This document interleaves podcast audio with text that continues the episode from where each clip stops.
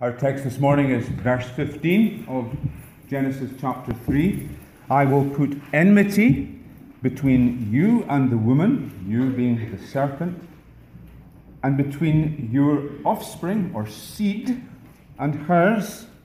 He will crush your head, and you will strike his heel.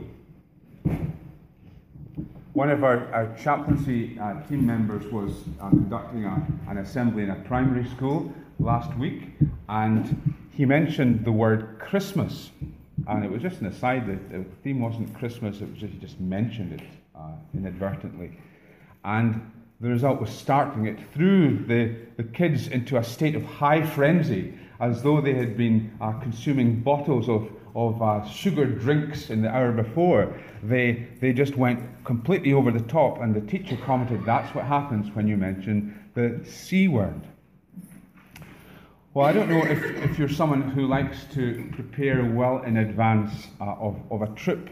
Uh, when, when we're going uh, to spend a few days with my parents in Skye, my mother will, will be on the phone and she'll ask, uh, Are you all packed in and ready for the trip uh, north?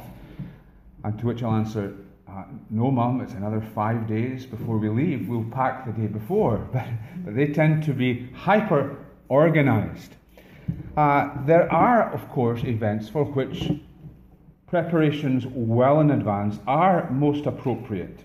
And most large cities, for example, will have disaster plans. They will have a, a plan somewhere for some kind of major event, some major uh, emergency, which will need, mean that all of the uh, emergency services have to be coordinated and they will have uh, rehearsals and so on for these. Plans are put in place well in advance of such an event. Friends, God's plan for our salvation was no last minute preparation. Uh, it was prepared before the world was created. God wasn't taken by surprise when man fell into sin. He had an arrangement in place with the Son, and that arrangement, that plan or covenant was to save a people for himself. And God gives advance notice of this salvation plan and how it's going to unfold. And he gives it right at the beginning of his holy word. Isn't that amazing? Uh, we're just into the third chapter of this uh, holy book, and we have mention of the coming of the Savior. Here is Christmas right at the beginning of the Word. And we've got the gospel in miniature here. Uh, you know how if you have a, a, a little acorn, then uh, the scientists tell us that all the genetic material of a mighty oak is in that little acorn. Well, we have all the, the DNA of the gospel, if you like, in this verse. In verse 15, uh, we've got it all. And it's a verse that speaks to us about a curse and a conflict and a conqueror. It's about a curse, first of all.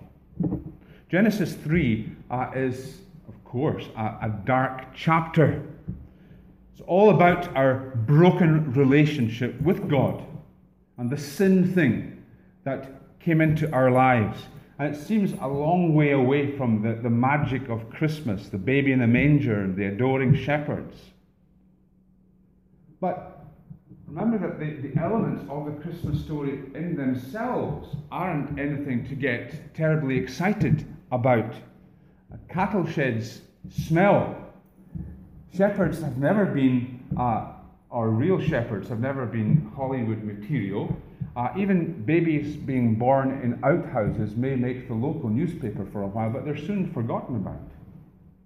And if I can say so reverently, God visiting her in itself is not an occasion for uh, joy. It's actually an occasion for dread and foreboding that a holy God should come near to us. To get uh, the whole thing about Christmas, we need to know that it is God's answer to humanity's deep problem.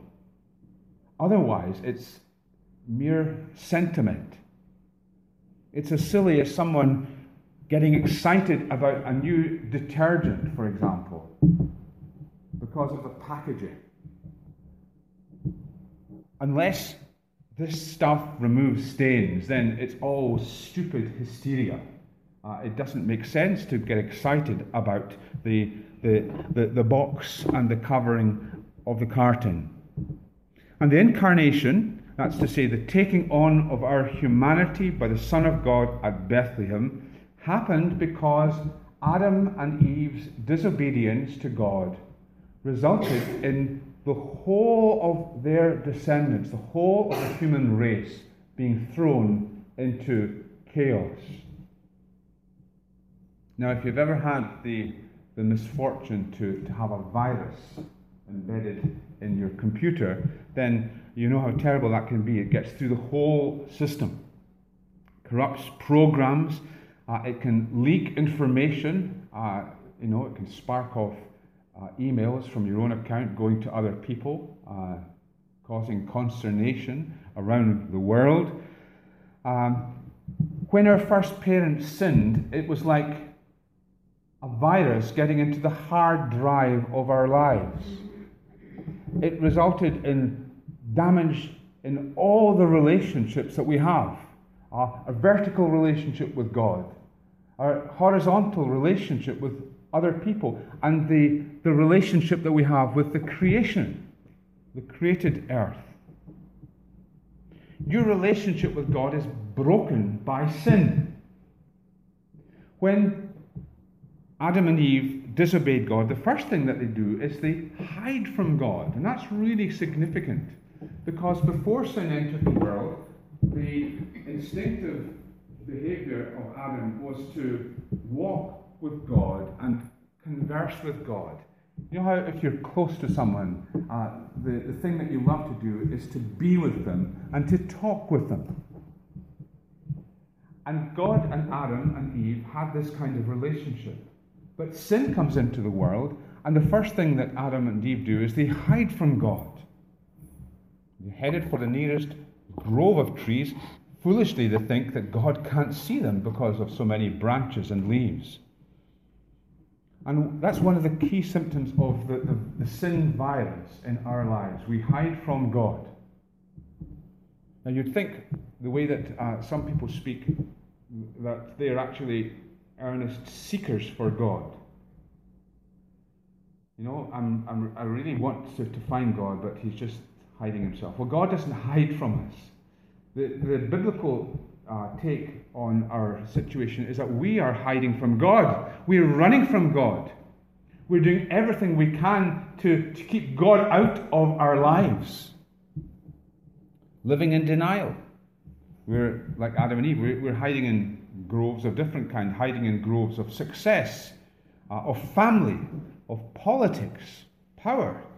Uh, people declare themselves God free zones. You know, God is not allowed here. When Alastair Campbell, Tony Blair's uh, advisor, infamously said, We don't do God, he wasn't just speaking for Tony Blair's administration, he was speaking for humanity apart from God. We don't do God, we want to keep God out, and we'll avoid any mention of God because well, it makes me feel bad because I know that I'm not uh, related to him and don't want to be. So it injures or it destroys our relationship with God and it injures your relationship with your best friend. That's what sin does. It came into Adam and Eve's relationship. They were the only two humans. It destroyed their relationship. And it began this blame game. You know, it's almost it's tragic comedy here. Adam is confronted by God and he blames Eve. The woman that you gave me gave it to me to eat. Actually, he blames God as well. It's the woman that you gave me uh, that gave it to me to eat. Now, it's doubly wrong because Adam was, was made uh, to have a loving headship uh, over his wife, so that he was to, to show a loving lead in the relationship. And all throughout, Adam is passive he, take, he takes the lead from Eve, and it's a bad lead. He ought to have stood up and, uh, and directed uh, affairs differently, but he doesn't do that. Instead, he follows her in her sin, and he's all too ready to blame her when things go wrong. And then the, the, the blame game goes down to Eve, and Eve looks around for someone to blame, and uh, the serpent deceived me, and I ate it. So there's this blame game that comes into our relationships. And uh, even in the, the closest relationship of all marriage, uh, there is an attempt to usurp, an attempt to oppress. That chauvinism that comes into relationships, which is so destructive, is a result of sin. There's a warp within, like a scratch on the CD, spoiling the sound of harmony. And our relationship with the rest of creation is disordered by sin. This is a huge topic. Just to summarize, uh, there would be no pollution, there would be no soil degradation, there would be no species loss. There would be no urban alienation. There would be no obesity. There would be a whole host of things we wouldn't have any problems with if sin had not come in and distorted our relationship with the earth. And so, having enjoyed being in the family, in the family of God, knowing harmony with the Lord, with one another, and with the earth, they are now out of the family. They have now been put outside the garden, and there are cherubim. There's a flaming sword guarding the way back. There's a no return sign. And the cherubim there on guard, sentry cherubim. But before they're exiled, there's a word of promise. And it's a kind of strange word of promise because it's the promise of a conflict. It's a promise of a conflict. Addressing the serpent, who's of course the embodiment of Satan, God says, I will put enmity between you and the woman, and between your seed and her seed. Now you say, how's that promise? How's that comfort of any kind? Surely conflict is always a bad thing. Well, no, it's not always a bad thing. Sometimes you really need to fight, and if you don't fight, then you're going to die um, a climber caught in the mountains in bitter cold has to keep on fighting for survival, and the minute he or she stops the fight, they succumb to death. Uh, if you were to find yourself uh, overboard, having fallen off the ship, then you need to keep fighting against the elements. The, the, the desire for rest must be overturned if you're going to win. And God comes in His sovereign grace and He converts the woman's depraved affection for Satan, her willingness to believe that He knows better than God, and instead gives her a desire to fight for God's honor. This is grace. Here's a signal that Eve, along with Adam, will look to God in faith and it's later confirmed when God covers their nakedness with skins of animals in what was surely the first sacrifice, the first uh, shedding of blood on this earth to provide for the need of covering sin. Now, what's interesting in the verse here is that it's not just Adam and Eve, but their offspring. And the word, which is literally seed in the Hebrew, can mean a single descendant or a line of descendants. Same of, of the, the other word, offspring. You know, offspring can either be uh, one person or all the, the descendants. Now, taking the first part uh, of these, uh, first of all, taking the line of descendants, uh, there is a warning here that human history will reflect a struggle between two separate lines the descendants or, or the line of those who show allegiance to Satan, and the line of the, the woman, that is to say, those who will now show allegiance to the Lord God. They will be in conflict. And so there's this division, this separation that runs right through the human race. And you see it very quickly in the Bible. You see uh, Cain hating his brother Abel. And why does he hate Abel? Because Abel offered the sacrifice that was required and Cain did not. And on Abel's death, Seth becomes the, the heir of the godly line. And then you see the division between Jacob and Esau. Esau epitomizes someone who is kind of fleshly and pleasure seeking in his outlook. And Jacob, despite all his, his twistedness and failure, comes to be the man of faith, the man who will inherit the promise. And so it goes on.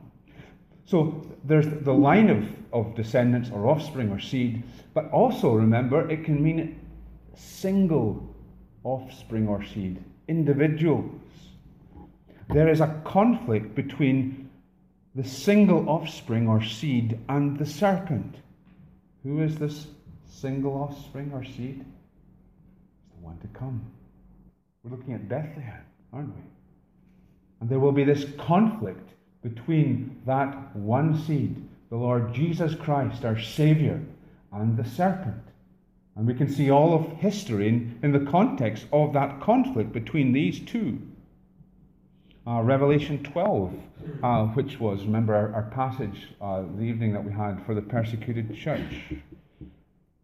There are two visions here, of a, a, and one is a pregnant woman about to give birth, and a dragon or a great serpent waiting to devour the child. But the child who is destined to rule the world with a rod of iron, is caught up to heaven. And it's simply uh, a picture of the conflict between Christ and the serpent. And you see it in history when, when the Christ child is born, and Herod seeks to consume the child and to thwart him. And when the wise men go back without telling him, of course, he comes and, and massacres the, the, the infants of Bethlehem. And God sweeps away the woman and the child into safety in Egypt. Jesus comes into the conflict for us. He comes into the promised fight. Conflict, lastly, is only good news if you're going to win. Only good news if you are on the winning side. And there's no hope, is there, for Eve and her offspring winning, no matter how grimly they snarl back at the serpent, no matter how loudly they proclaim their allegiance to Christ. In themselves, they will not win. They'll fall again and again, and you know that that is true, because that is our history also. But our hope rests in God's initiative. And he is the one who declares war. And the Son of God is the warrior who comes on our behalf. And his victory is certain. And it's certain from the outset. And it's declared here in this seed gospel. He will crush your head, you will strike his heel. Don't know about you, but I would rather have my, my heel uh, struck by a serpent than my head crushed. You see, it's, it's an unequal outcome, isn't it? There's one who will have his head crushed, and there's one who will have his heel struck. If you want to kill the snake, go for the head. Crush the head. Satan's doom is writ at the beginning. And the serpent crusher will come and he will gain victory by suffering.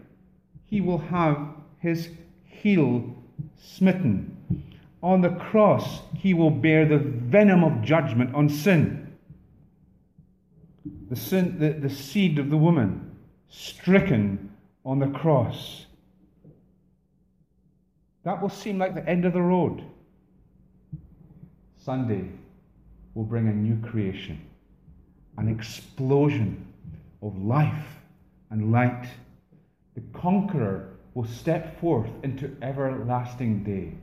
Jesus will fulfill the Genesis 3:15 promise. It's striking, isn't it, how, how forthright God's language is to Satan at this point. It's like a general giving his battle plan to his opposite number. I will outflank you. I will take you utterly by surprise. I will march around your defenses in a night attack, and then, then you will feel the full force of my artillery on your command post. You are dead meat. And Satan, for all his guile, cannot see how God will obtain the victory. And when the serpent crusher comes, he thinks that he will be able to, to derail him, he will deflect him from his path. Uh, he will be able to do what he did to Adam in the garden. And so when the serpent crusher, our second Adam, comes, he goes into the wilderness for 40 days and 40 nights and is tempted of the serpent of Satan. And where the first Adam fell, the second Adam stands and conquers and stays on that path of suffering servanthood. And then Satan thinks he's finally won when Christ breathes his last from the cross. Surely the devil and all his minions are, are laughing horribly as Christ dies. But the reality is that Satan has been ensnared. The debt of sin is paid because Jesus died. The doors of heaven are opened wide. And Easter brings in the, the victory. The battle, which in reality commenced on Christmas morning, has reached its final conclusion on Easter Sunday. The conqueror steps forth to the acclaim of heaven. You know, there's so much to wonder at, isn't there, as we, as we ponder all that is here. Here's something for the ladies to savour from this verse. The victory is promised through the woman's offspring. Now, isn't that an unusual way to intimate uh, Jesus' victory? Yeah? It's as though God is saying to Satan, You sought to rob me of my glory and to do eternal damage to these human beings that I created in my own image. And you sought to do it through this woman and through your wicked deception of her. Well, here is what I am going to do. I am going to use a woman and I am going to use the new painful process of childbirth to bring the Savior of the world who is going to crush your head. It's a picture of how the Lord loves to reverse the stratagems of the evil one against us and to use the very thing that he would use against us for God's own glory and our everlasting good. So our salvation begins with a woman bearing a child, the seed, who is the Lord Jesus Christ himself. Isn't that lovely? And when Jesus wins, when the serpent crusher comes and wins our salvation, we will have so many of the emblems of, of Eden will be reappearing. The emblems of a paradise lost are going to reoccur when Jesus comes to regain paradise for his people. When the seed comes to win victory, he'll bear a crown of thorns, the emblem of a cursed earth, because he'll be going to the cross to bear a curse on himself. He will bear the curse of sin on our behalf.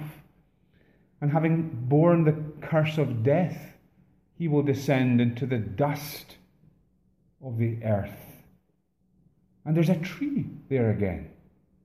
Just as there, was a, there were two significant trees in Eden. And for the serpent crusher, the, the tree of the curse, which is the cross, will be turned into a tree of life. Tree of life from which we are forbidden has now been granted to us because Jesus has paid the price. He has dealt with the curse. And God ordained it again that in the place where they would lay him in the dust, we're told there was a garden. Beautiful again, isn't it? Because Jesus is bringing us back into the garden. The garden from which we were expelled has been restored to his people. And the way the garden is regained is dramatized in that terrible moment on the cross when the sky turns black. And that great curtain, that heavy, heavy curtain that there was in the temple. You know the curtain which divided off the Holy of Holies, the place that symbolized the presence of God from the holy place. The curtain which was a reminder that sin keeps us from God's presence. The curtain in the temple, which was embroidered with what? With cherubim. The heavenly creatures that barred the way into Eden. They're reminding the people continually, every time they see them on the curtain, that entry into God's presence is barred by sin. And on that moment when Christ became the sin bearer, the curtain is torn from heaven's side to humanity's side. And the way to God is opened up. He has opened heaven's doors by his death and his resurrection. Sin need no longer separate us from a holy God the conqueror has broken through on our behalf. So, you see what this gospel in Genesis is saying. Saying, Get ready for the coming of the serpent crusher. He will lead you out of the long exile that lies ahead. He will take on your foe on your behalf, and he'll be, be victorious. His time is a long way coming, but he is coming. And down through the ages, God's people had that hope kept alive. The hope that's here in seed form, kept alive by the prophets and the priests and the kings that would speak to them of the Messiah. This is the good news. The good news of Advent time as well. Hark the glad sound. Saviour comes. The Saviour promised long Long time in coming, but he is come. And then you have some of the, the, the best of the carols which speak about curse along with blessing.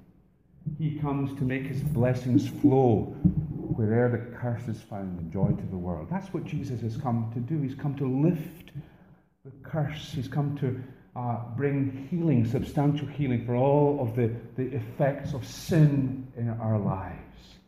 He comes to crush the serpent, born in Bethlehem. He was bruised fearfully on Calvary, but not crushed. He is conquered. And you know, the question that cries out from our text really is whose seed are you? Whose seed are you? If this is the case, that there is a division down through humanity and that there are only two lines, whose seed are you? By birth, by nature, we are the seed of the serpent. You say, it's not true. Not like that. I'm pretty decent. Isn't it remarkable that Jesus uses serpent language of the most religious people of his day? He, he speaks to the Pharisees and speaks to them uh, of being snake like. Now, the Pharisees went to church more often than any of us here and gave more to the poor than any of us here and were more scrupulous for the commandments than any of us here. But they were hypocrites. It was all for outward show. And Jesus says to them, You snakes, you brood of vipers, how will you escape being condemned to hell? That's solemn, isn't it? Underlines the fact that unless by faith we are in the line of the serpent crusher, then we are doomed to hell, regardless of how upright, respectable, or religious we may be. Therefore, call out to Him if you are not a Christian this morning. Ask Him to forgive you. Cast yourself upon Him. Entrust yourself to Him now and to keep you all of your days. Because this is why He has come. Father, we give thanks for your word. We thank you for the wonder of the scriptures. We thank you that we have uh, the gospel from the very first to the last in the Bible. Thank you, Lord, for the, the wonderful good news that Jesus has come to change everything, to make us who were once outsiders members of your family. Oh, Lord, bless this gospel to each one of us this morning. Grant to us faith to look to Jesus and to believe that he will indeed cast out no one who comes to him. We ask in Jesus' name. Amen. Let's sing that uh, carol now, first of our carols in November. Hark the glad sound, the Saviour comes. The Saviour promised long, let every heart prepare a throne, and every voice a song. He comes the prisoners to release in Satan's bondage held. The gates of brass before him burst, the iron fetters yield.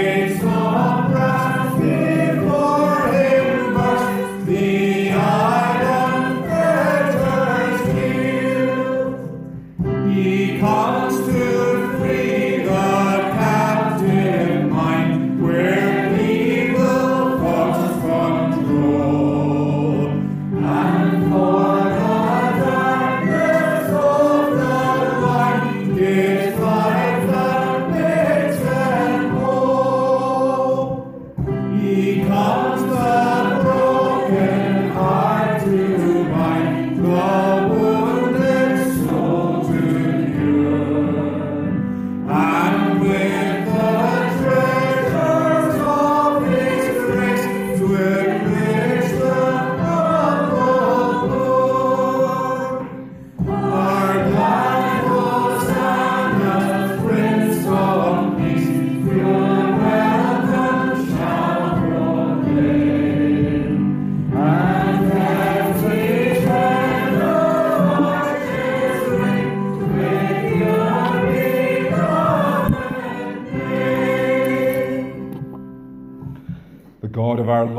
Saviour, Jesus Christ, the God of grace, will soon crush Satan under your feet.